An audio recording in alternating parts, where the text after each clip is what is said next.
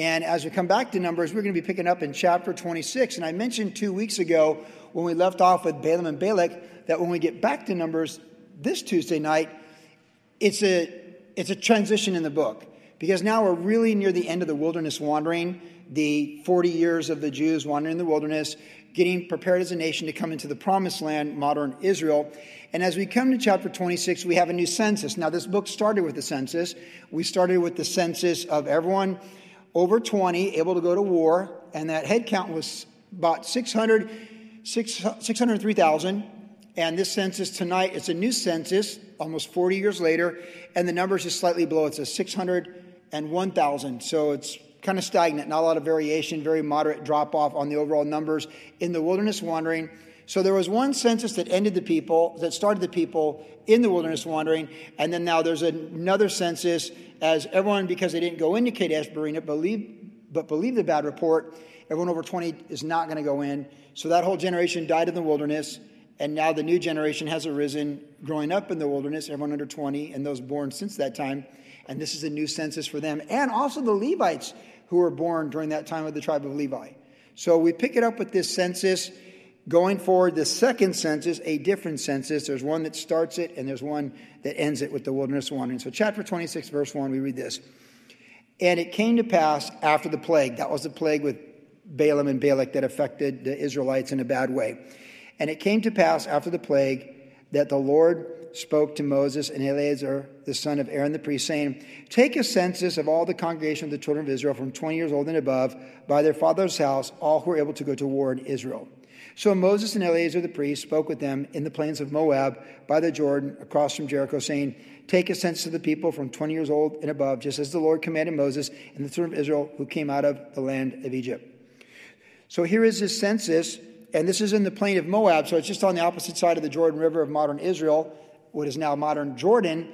And it's interesting because that first census would have been taken there at Mount Sinai with the excitement of having come out of Egypt and everyone's counted and they've got the promises and they're going to go forward, but then they didn't enter in.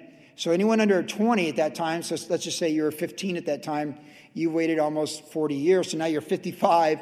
You're like, man, I remember when I was a teenager, and there's things we remember as a teenager, right? Like, I'm, I'm older than 55, and there's things I remember as a teenager, like, oh, wow, you know, like, you, you would remember that. So, like, oh man, When we were 15, they took the census there at Mount Sinai, and we were like sophomores in high school, and it was crazy. And, and then those guys made really bad decisions, and we watched them all die like God said they would die. And now we're finally being counted in the census because we're going in. See, it's a, it's a new beginning. This census is a whole new beginning, except for Joshua and Caleb, who are the only ones who made the cut from the previous census because, of course, they believe the promises of God, and they are the exception, which we see even later tonight. So, this is that census taking at the plain of Moab as a nation has been prepared for 40 years and turned over as generations turn over for 40 years prepared and now they're going to enter into that promised land. They're right on the cusp of it. And this is that census so it's a different one. All right now we pick it up in verse 5 and we read this. And we go in order the 12 tribes and then the, the subdivision of joseph and plus the distinction of levi. So verse 5 reuben was the firstborn of israel the children of Reuben were Hanok, the family of the Hanokites, of Palu, the family of the Paluites, of Hezron, the family of Hezronites, of Carmi, the family of the Carmites. These are the families of Reubenites. Those who were numbered of them were 43,730. And the sons of Palu were Eliab. The sons of Eliab were Nemuel, Dathan, and Abiram. These are the Dathan and Abiram, representatives of the congregation who contended against Moses and Aaron in the company of Korah when they contended against the Lord. And the earth opened its mouth and swallowed them up together with Korah when that company died. When the fire devoured the 250 men, they became a sign. Nevertheless, the children of Korah did not die. So, with the first tribe, Reuben, in this list, we're reminded of the events that happened with Dathan and, and Abiram and Korah, that whole event that we read about, you know, a few months back, where they're in the middle of the wilderness wandering. They led the rebellion against Moses. And God j- dealt with them. He judged them openly and outwardly. And in that record that you read there in number 16, it says that these men perished with their households when the earth opened up. But it's interesting, you know, because this is a parenthetical thought or additional information that we didn't have when you would read that text, that these children, the sons of Korah, now it doesn't say the sons of Dathan and those guys are spared, just the sons of Korah were spared And that is given to us as a record that the children of Korah did not die. And this brings us some thought processes, if you know the scriptures, that we think about. Okay, well, so first of all, when God gave the law, the Ten Commandments, his blessings extend to generations. But for those who reject him, that his, his curse or plague can be upon to, the, to four generations. So we know, even in the giving of the law, that God said that for those who serve me, they're just bringing blessings, perpetual blessings upon their children, their children's children, and extended generations. But those who reject me, they're bringing a curse upon their children. Not because God so much is cursing them, but if you choose not to let Jesus Christ reign over your house, you're, you're, you're letting someone else reign over your house. Like the Bob Dylan song, you're going to serve somebody. It might be the devil, it might be the Lord, but you're going to serve somebody. And if, if Jesus Christ isn't the standard to reign over your house, some standard is. See, that's the, that's the scary thing about all the movement toward globalism and, and global communism is that communal living looks good when you think of Acts chapter 2 by choice, but when it's forced upon you by compulsion by people who are atheistic and agnostic, it's a terrible thing because it's a worldview devoid of God and it attacks anything that stands for God. It, it demands, like Caesar, full supremacy. And so, some standard is going to raise your children. And for the Jewish nation, we'll see this in Deuteronomy. When you rise up, you tell your children, it's on your doorpost. When you go in the field, hey, God gave us this increase. When you come home, isn't God good to us this day? He brought the rain and the, the beauty of the birds and the cattle and all these things. That's, the, that's what we call a biblical worldview. And there are blessings perpetuated. And again, one need not look past the Billy Graham family as to the blessings that he received from his parents in North Carolina on a farm, what his wife Ruth received from her parents, missionaries in China at the turn of the century and then they had those blessings. And then they gave us, you know, Franklin, who's still going strong, and Franklin's children, and Anne Graham Lotz, and, and all of them. It's amazing, right? So, Cissie, even, you know, the, the next generation, and, and this is what godliness does when Christ is Lord of the home. But if Christ is not Lord of the home, then who is, who is Lord of the home? Because somebody, some worldview is influencing the society. Like the Chinese, of course, being communist and completely devoid of any faith in God, intolerant of any worldview other than theirs, which is secular, atheist, humanistic, agnostic, all those above, just no room for God. The state raises the children, and you can only raise one, right? Unless you pay taxes to have two children if you're really wealthy in that communist system. But they, they, they raised that. And speaking with my son Luke, who is fluent in Mandarin, when I was in Denver, he talked about when he interacted with all these Chinese students when he was going through college at OCC and at GCU, Grand Canyon. And he communicated with lots of Chinese in full Mandarin. He reads Mandarin, he writes Mandarin. And he said, when I was here with him in Denver last week, he was talking about how, with his own peer group, that he's trying to explain to him the uniqueness of individuality in a society that how god makes us individuals. And you know the freedoms that we have as americans allow us to express that individualism and thrive in that individualism and that you know the godly home presents an opportunity to rise in you know all the opportunities. We're, we aren't victims. We have opportunities. And you can choose a victim mentality or you can choose the opportunities that god, that god has presented you in this great country. And he just said he was blown away by how the brainwashing of the system that the people were in, of his peer group that were coming here as students, were that they just couldn't wrap their mind around that. And they were so convinced that you need to trust the state, you need to trust the government, you need to trust a secular, atheist, God rejecting world government to raise the children because the parents can't. So the parents give the children to the state, they raise them, and they, they follow the state. And thus Caesar is God. This is nothing new under the sun. So you're going to have a house that can be blessed or a house that can be cursed. And your worldview shapes your house and it perpetuates itself. So, again, coming back to Korah's sons being spared, we think, okay, now Korah was a, a not a good leader. He's, he, he led a rebellion and he died. Like Korah was swallowed up. But yet his sons found mercy. God chose to show mercy to these sons. Now, if you know your Bible, you know these guys are really important, right? Because the sons of Korah become important people. They become songwriters and they praise the Lord and they write Psalms that are in your book of Psalms. Isn't that amazing? That God, even though if there's a cycle of unbelief and perpetuating evil upon evil, and we know all kinds of evil people who produced evil people who have power and position and all those things and pride, and they reproduce more evil people that act just like them. They're going to go the way they're going to go. But it is interesting how at times God will just intervene and show mercy on someone in a ungodly line or on from an ungodly home and show them favor and grace because he knows something good's going to happen. That's God's all knowing and his foreknowledge, all that stuff is outside our wheelhouse, and he knows that. So isn't it amazing when the ground was swallowing up these families and these people in rebellion, and it was affecting most of their children, their children's children, they're completely wiped out. But somehow these sons of Korah, they're spared. When it's all said and done, they're standing there going like, what just happened? And the people at the censers, they're consumed. The next day, the 14,000, they're consumed. And the sons of Korah wake up a week, week later going like, what just happened? How are we here? It's like when one person survives a plane crash, like, why did I survive the plane crash? Right? Like, it's like, there's obviously a plan for your life. They were spared. They found mercy.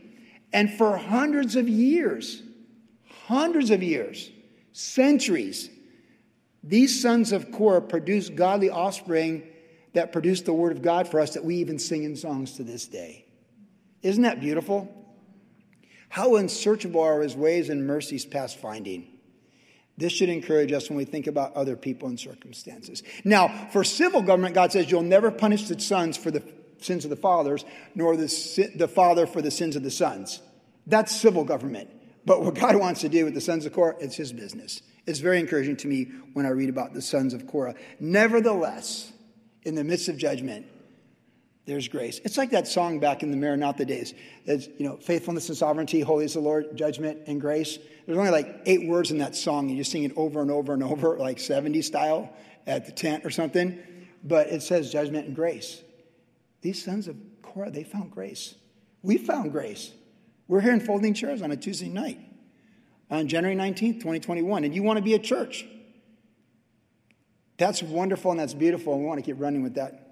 God bless the sons of Korah. What a witness to us of mercy and judge, uh, of mercy and grace upon people, and we want to we want to see and hope for mercy and grace for our lives and the people around us. We we we know we can have it, but we just man, we just gotta hope all things for people. And the book of Revelation makes it clear everyone just gets wiped out in the end.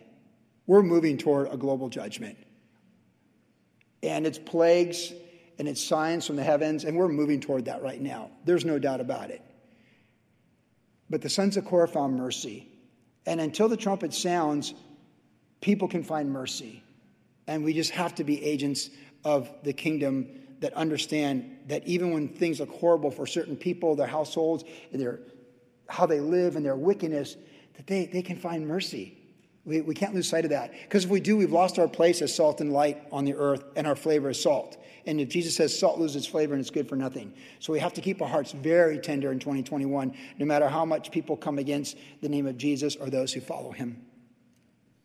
Because God shows mercy to the children of Korah. They did not die. Verse 12. Now we get the, the tribes. We start to go forward. So we had Reuben as the first of the, of the 12 tribes.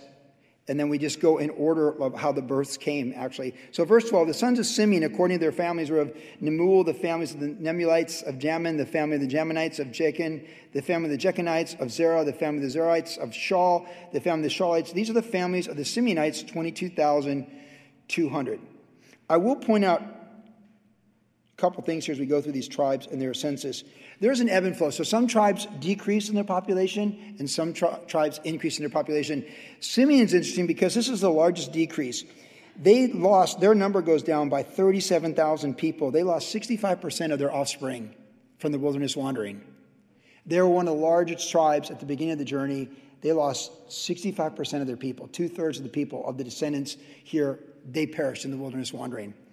So a large group of people just disappeared 37,000 of that tribe, 65%. They diminished greatly. Now, some tribes diminished slightly during the wilderness wandering, some tribes increased slightly, and some diminished dramatically, and some increased dramatically. So, this is the biggest drop off in a population of one of the 12 tribes. So, I point that out to you just as a matter of note and fact.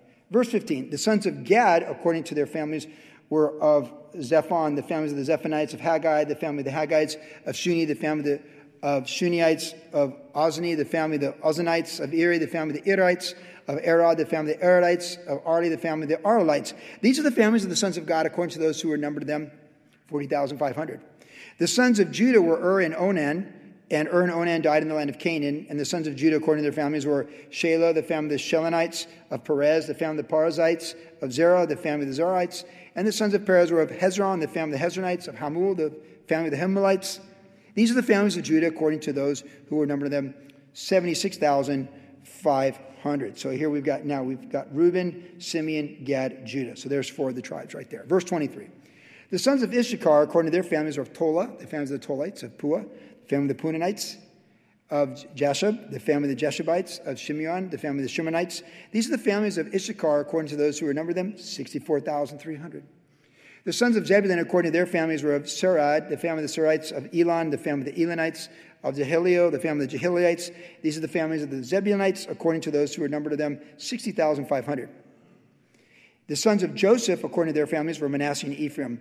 Now remember, this is the one tribe subdivided. So Joseph is one of the original 12 tribes, which includes the Levites. But when the Levites were set apart, you have 11 tribes, and then the tribe of Joseph is then subdivided Manasseh and Ephraim. And thus we have here Manasseh and Ephraim. Verse 29. The sons of Manasseh of Machir, the family of the Markites, the Markite begot Gilead, of Gilead, the family of the Gileadites. These are the sons of Gilead. Of Jazer, the family of the Jezreelites. Of Helek, the family of the Helites. Of Asriel, the family of the Asrielites. Of Shechem, the family of the Shechemites.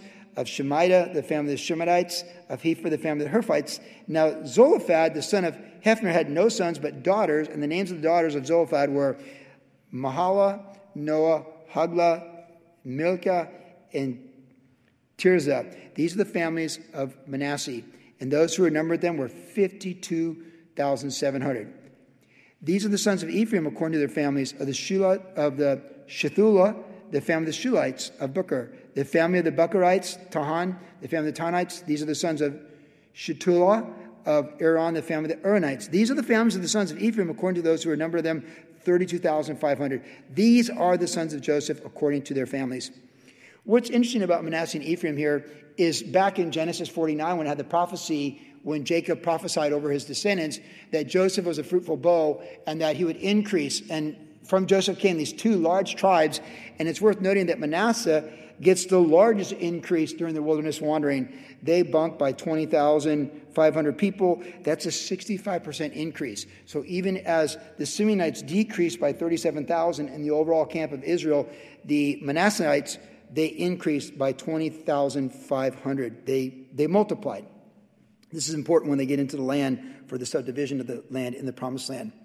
And so here you see the fulfillment of Genesis 49, where Manasseh and Ephraim become large numerical tribes as descendants of Joseph, which is what God prophesied through Jacob. And of course, that's the same chapter of prophecy concerning Jesus, where it says the scepter, the scepter shall not depart from the tribe of Judah, referring to Jesus as a king who would always reign. And from the time David came to power as king from the tribe of Judah. The promises line all the way to Jesus on the cross until his triumphant return, which would seem very soon. We pick up in verse 38. The sons of Benjamin, according to their families, were Bela, the family of the Bilites, Ashbel, the family of the Ashbelites, of Ahiram, the family of the Hiramites, of Shupham, the family of the Shuphamites, of Hupham, the family of the Huphanites.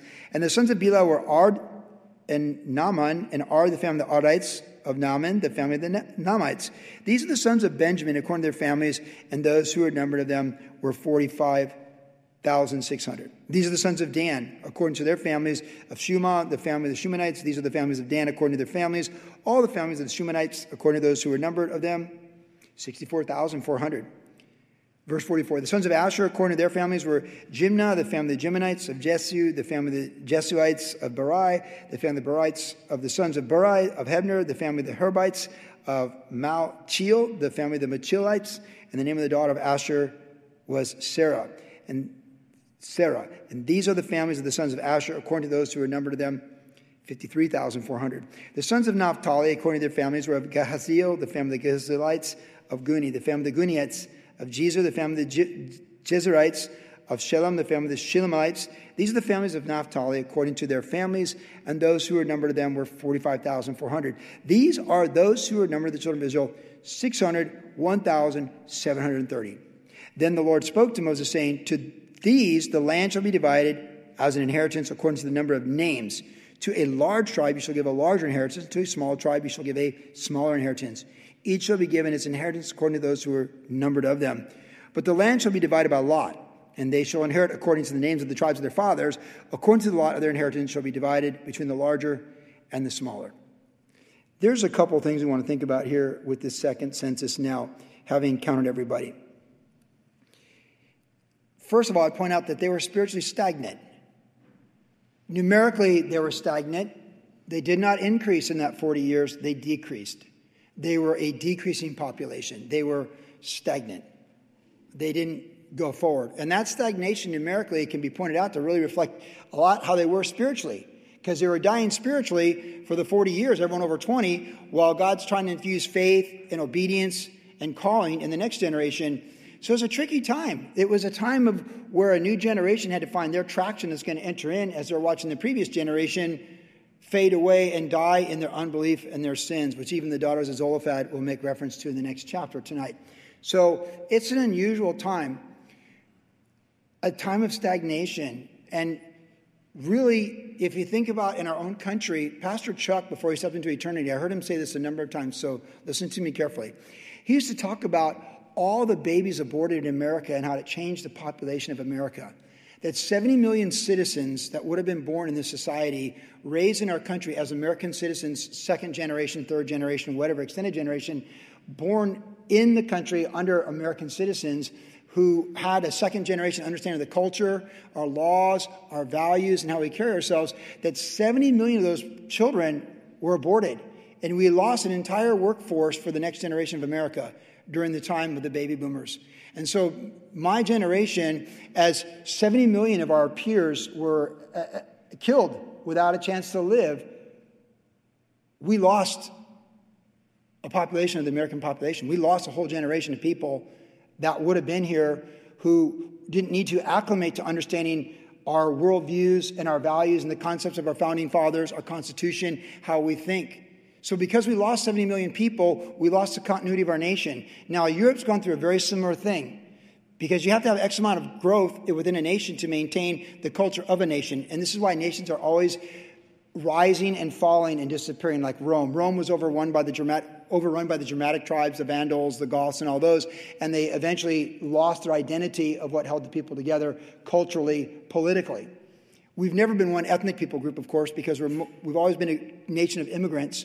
But as we've moved from immigrants of a biblical worldview to a secular worldview and false God's worldview, and as we've lost 70 million people who came from an American worldview, and we replaced them with people, first generation people coming from other countries with contrary to Christian worldviews, their understanding of the foundation of our Constitution, their understanding of how our founding fathers thought, and how they thought good things, and they gave great opportunities for a lot of people, where there are good people that created great opportunities. They're not bad people who subjected people, because they're so bad, everyone would want to leave this country and not come to this country.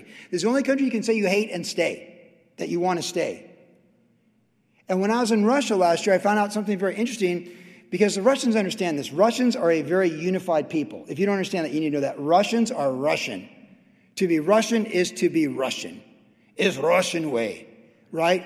Is Russian. So whether it was under the czars before the Bolshevik Revolution and the Civil War and then the Soviets, Russia is Russia, and every Russian will tell you it's Mother Russia. So if you're going up into space, it's for Mother Russia. If you're being gunned down by Nazi bullets, it's for Mother Russia. If you're plowing the field in, in the communal living during the 40s, it's for Russia. If you're going off to you know, the gulags because of your ideologies, somehow you're an enemy of Stalin, you're still a Russian.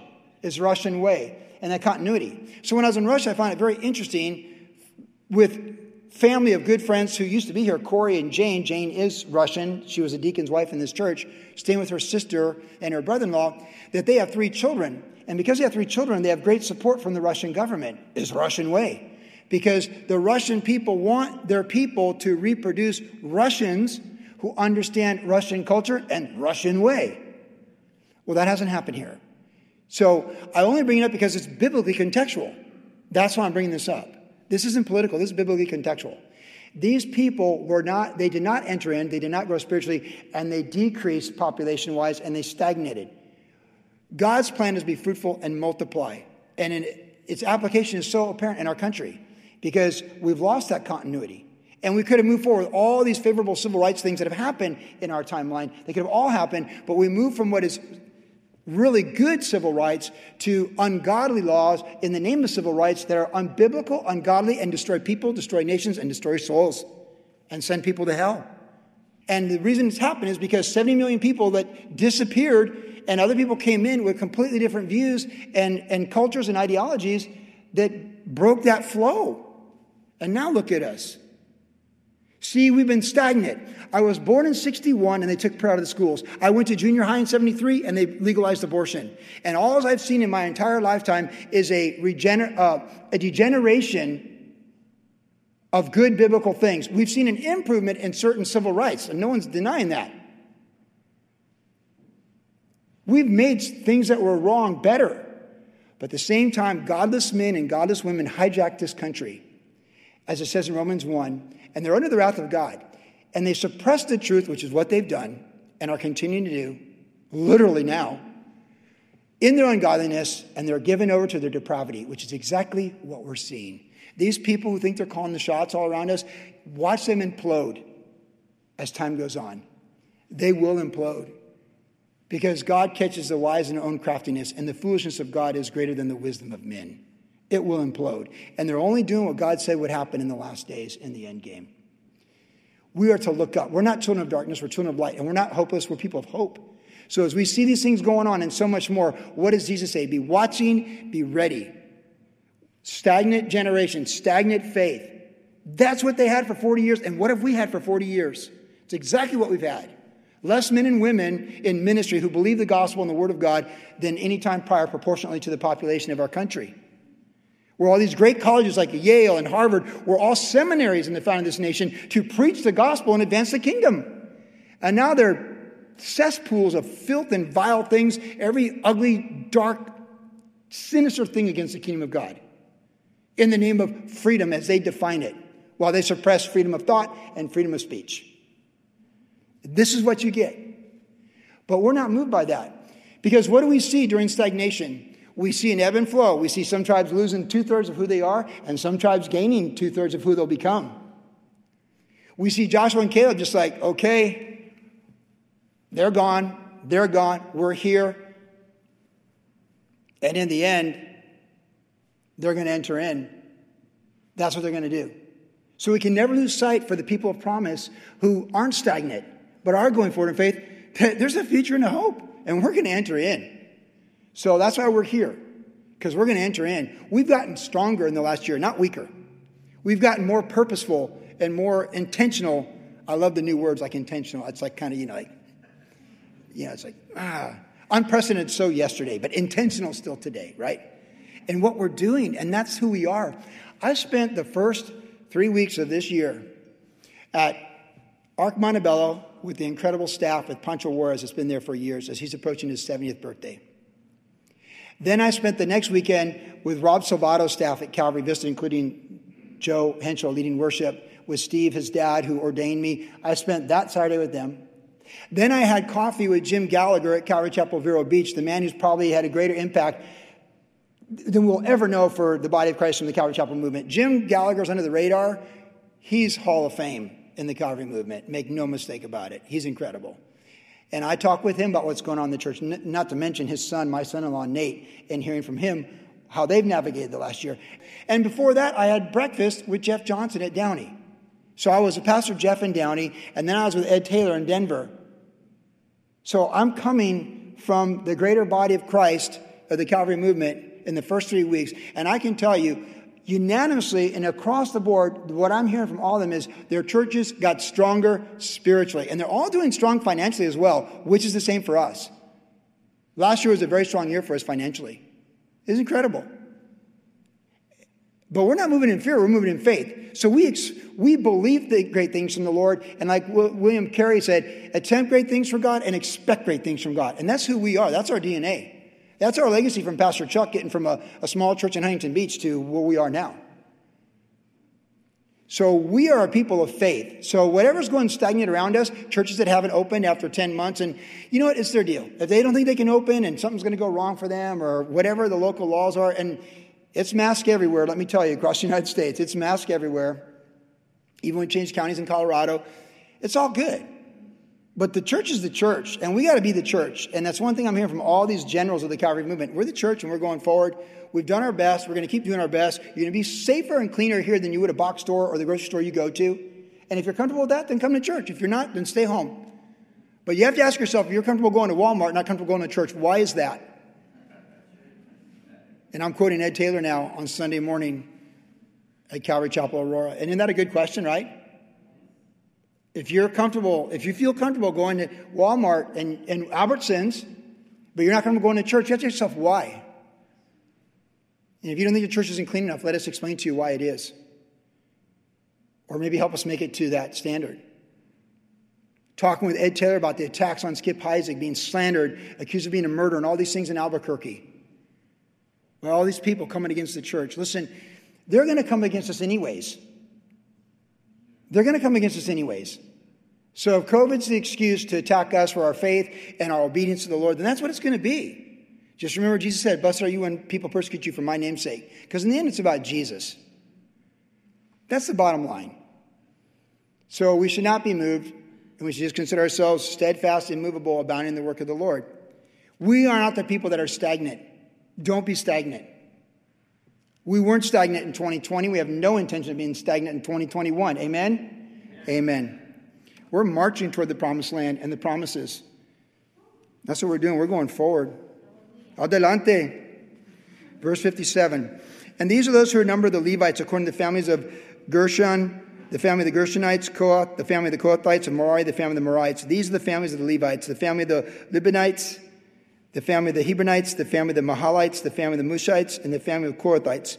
And the Kohathite, excuse me, and Kohath begot Amram, and the name of Amram's wife was Jochebed, the daughter of Levi, who was born to Levi in Egypt. And to Amram she bore Aaron, Moses, and their sister Miriam. So, of course, Jochebed is the mother of Moses, Aaron, and Miriam. To Aaron were born Nadab and Abihu, Eleazar and Ithamar, and Nadab and Abihu died when they offered profane fire before the Lord. You read about that in Leviticus. Now those who were numbered of them were 23,000, every male from a month old and above, for they were not numbered among the other children of Israel because there was no inheritance given them among the children of Israel. These are those who were numbered by Moses and Eleazar the priests, who numbered the children of Israel in the plains of Moab by the Jordan across from Jericho. But among these that were there was not a man of those who were numbered by Moses and Aaron the priests when they numbered the children of Israel in the wilderness of Sinai. For the Lord had said to them, They shall surely die in the wilderness, so there was not left a man of them except Caleb the son of Jephunneh and Joshua the son of Nun. So the back part of 26 here, we get the Levite census, which is almost the same as the earlier Levite census at the beginning of the journey was 20, uh, excuse me, 22,273, and here we get 23,000 straight up. So this is an increase, a moderate increase, not a lot of, lot of not a lot of move, but it wasn't, they, they, they went forward. They didn't re- regress in numbers, they increased in numbers, and they had no inheritance in the land because their inheritance is their service to the Lord. Now we pick it up in chapter 27, the daughters of Zelophehad. Then came the daughters of Zelophehad, the son of Hepher, we read about them last chapter, the son of Gilead, the son of Machir, the son of Manasseh, from the families of Manasseh, the son of Joseph. And these were the names of his daughters Mahala, Noah, Hoglah, Milcah, and Tirzah. And they stood before Moses and before Eleazar the priest and before the leaders of all the congregation by the doorway of the tabernacle of meeting, saying, Our father died in the wilderness, but he was not in the company of those who gathered together against the Lord in the company of the Korah, but he died in his own sin, and he had no sons. Why should the names of our father, why should the name of our father be removed from among his family because he had no son? Give us a possession among our fathers and brothers. So Moses brought their case before the Lord. And the Lord spoke to Moses, saying, The daughters of Zelophehad speak what is right. I love that verse. You shall surely give them a possession of inheritance among their father's brothers, and cause the inheritance of their father to pass to them. And you shall speak to the children of Israel, saying, If a man dies and has no son, then you shall cause his inheritance to pass to his daughter. If he has no daughter, then you shall give his inheritance to his brothers. And if he has no brothers, then you shall give it to inheritance to the father's brothers. And if his father has no brothers, then you shall give his inheritance to the relative closest to him in his family, and he shall possess it. And it shall be to the children of Israel a statute of judgment, just as the Lord commanded Moses. The land will be divided. And the book of Judges reads all about, tells all about the division of the land. And we already saw last chapter that the subdivisions of the tribes is based upon the size of the tribe and by the lot. Now, the New Old Testament tells us the lot belongs to the Lord. So they roll the lot and say, you know, we trust that God is, you know, over the universe. He can guide this lot, like rolling the dice, who gets what. And so they did get in the land, and the land was subdivided. So Naphtali and Zebulun are up by toward Lebanon, and Dan's up there as you go towards Syria, and Judah's in the south, and, and all that kind of stuff. The tribes all got their places. And the, the land was to stay in the tribe. It was an inheritance. Remember, they're in a covenant, a covenant relationship and the, the land would be passed from generation to generation. And you, know, you talk about like women's rights or what's fair and reasonable, the, the daughter's like, hey, they, like, we're, just because we're daughters doesn't mean we shouldn't get it, right? And God's like, right, right, that's, that's correct. They speak what's right, the daughters of Zelophehad. So they get inheritance. But of course, if, if there are no daughters, then it goes up, it goes across to the uncles and then up one more generation that way to keep it in the, to keep the property within the tribe. So that was that was how God did it. You like so if you married within the tribe, you keep the property. If you married outside of the tribe, you might give up your portion of the inheritance and, and because you want to do that and you want to marry that way. That's just the way it worked. And it was a system that God set up to preserve the land and ensure the inheritance is passed on. Now, this is all earthly inheritance. And Peter came to Jesus one time and said, Look, Lord, we've left everything for you. Like, man, we left because the rich young ruler went away and said, Jesus said, just one thing you lack. Go sell all your goods and you'll be good. But that was the one thing that ruled him his, his lust of possessions and all that.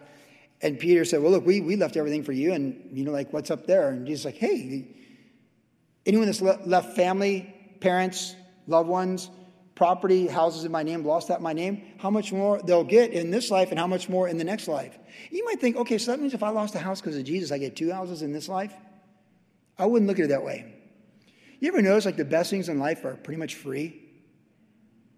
Like my sister lives in this high rise in San Diego, and she says her favorite thing to do is just watch the planes land. That's free. When we lived in Cardiff, we used to take our kids down to San Diego Airport. We'd park right where they take off, like like that, and Timmy would just be like, oh, you know, like it's free. How many times you buy your kids Christmas presents they play with the box, not the toy?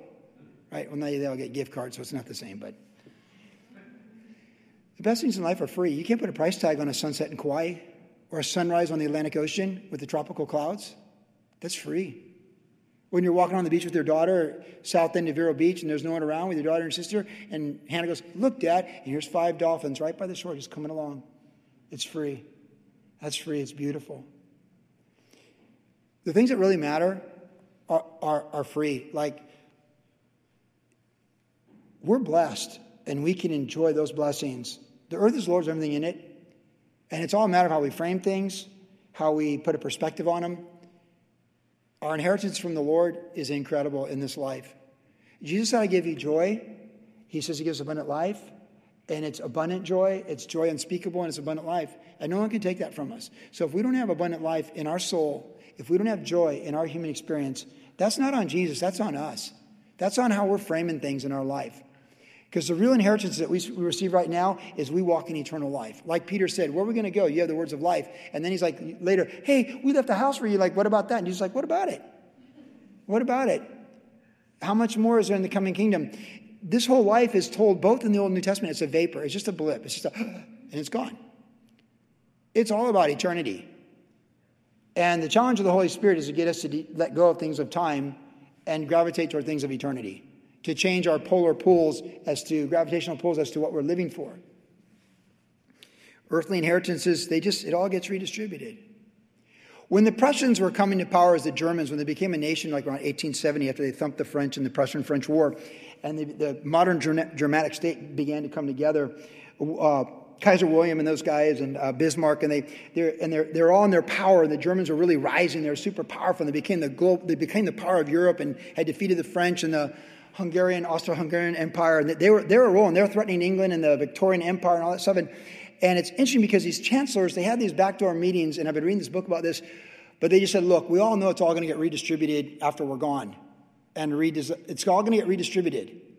But what we need to do now is gather all we can and build a super bad navy so we can take on the British, which is exactly what they did with the U-boats in World War I.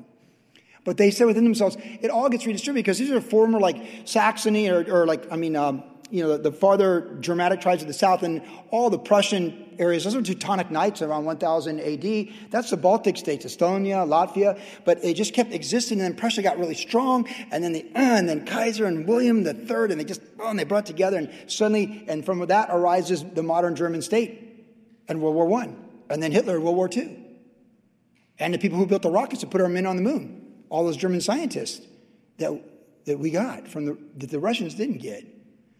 But you know what's funny? It did get redistributed, didn't it?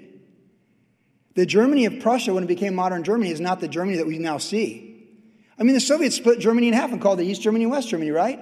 Like Czechoslovakia, then it's the Czech Republic and Slovakia. It all gets redistributed. Whatever you think your inheritance is for homes and, and land and property and assets, it all gets redistributed. It all gets left behind. It all gets redistributed. We just have to remember that.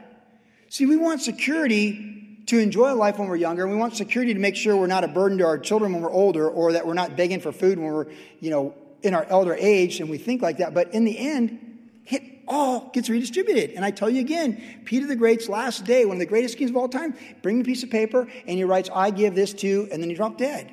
He was trying to give it away. This great king, modern Russia, Peter the Great. Incredible. Like 1725, they whooped the Swedes and now they're a superpower. Modern Russia was born. What's he trying to do his last day? He's trying to give it away. Our inheritance is in heaven. Jesus said, store up your treasure in heaven where and moth can not break in, steal, and destroy. Our treasure is in heaven. And the fact that we're here tonight would indicate our treasure is in heaven. But let's be reminded on January 19th, as men and women seize power, as they want power, as they want to possess, because their worldviews don't reproduce, they're not productive. They just steal and take. That's what they do. The worldview our country is founded on is productive and produces more. But the worldview that's coming upon us is not a production worldview, it's a taking worldview. And sooner or later, it's all been taken. And you can't redistribute it unless you need more, more, more. So, whatever could be taken from us in our future, whether it seems like freedom of speech, we'll have lots of freedom of speech in eternity. And by the way, we'll say, Praise you, Jesus, King of Kings, in eternity. Right? And what did Romans 8 says? Nothing can separate us from the love of God that's in Christ Jesus, not famine, peril, or sword. Like our inheritance is in heaven. Jesus said, store up your treasure in heaven. Jesus said, My kingdom is not of this world. If it was, we'd take it by force, but it's not. You're not like the kings of the world that lord over one another. And now it be so with you, but you'll be the servant of all. And in losing your life, you'll find it. You'll gain it. And what treasures and riches for all eternity of another dimension, so beyond our cognitive capacities, are there for us as we are willing to lay down everything for King Jesus. Only get one life to lay it down for King Jesus. As Elisabeth Elliot said before she went to be with the Lord, everything you lose can become a sacrifice to the Lord. Everything. Husbands, careers, identity, reputation, it all becomes an offering to the Lord. And we're just storing up wealth for eternity. We're not storing up good investments with UBS to take care of us when we're 90. We're storing up investments for eternity when we're on the other side of 90. That's what we're doing in all that we do in obedience to the Lord in 2021 in our future. I've never seen the righteous forsaken or his descendants begging for bread in the gates of the city. We, now more than ever, the body of Christ needs to have an eternal perspective.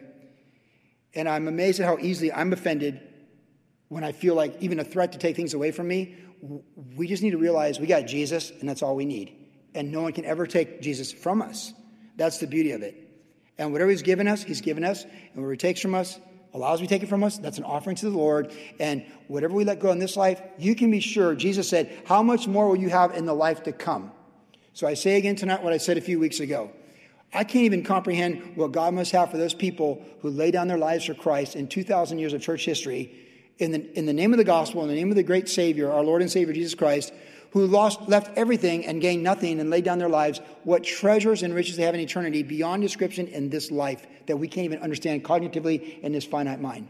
We might be able to put a Jeep and people on Mars someday, Jeep now, people future, but this super mind that God gave Adam, our forefather, and Eve, our foremother, it still can't comprehend what's in the next dimension for us. It's glory. That's our inheritance. Romans 8 tells us that we're adopted in his family, and once we've suffered with Christ, we reign with Christ and we receive the estate and we receive the trust and everything in it.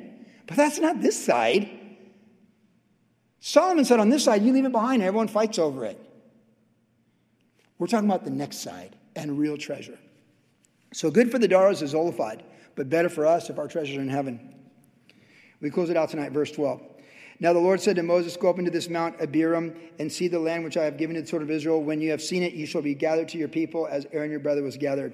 For in the wilderness of Zin, during the strife of the congregation, you rebelled against my command to hallow me at the waters before their eyes. These are the waters of Meribah Kadesh in the wilderness of Zin. Of course, remember this, where Moses struck the rock twice instead of speaking to it. And the consequence was God still blessed the people, but Moses is not going in the promised land. He, but he gets to see it. And as we said in the New Testament, he shows up in the promised land at the Mount of Transfiguration with Elijah, with Jesus. Verse 16. Then Moses spoke to the Lord, saying, Let the Lord, the God of spirits of all flesh, set a man over the congregation who may go out before them and go in before them, who may lead them out and bring them in, that the congregation of the Lord may not be like sheep which have no shepherd. And the Lord said to Moses, Take Joshua, the son of Nun, with you, a man in whom is the Spirit, and lay your hand on him. Set him before Eleazar the priest, before all the congregation, and inaugurate him in their sight. And you shall give some of your authority to him, that all the congregation of the children of Israel may be obedient. He shall stand before Eleazar the priest, who shall inquire before the Lord by for him by the judgment of the Urim.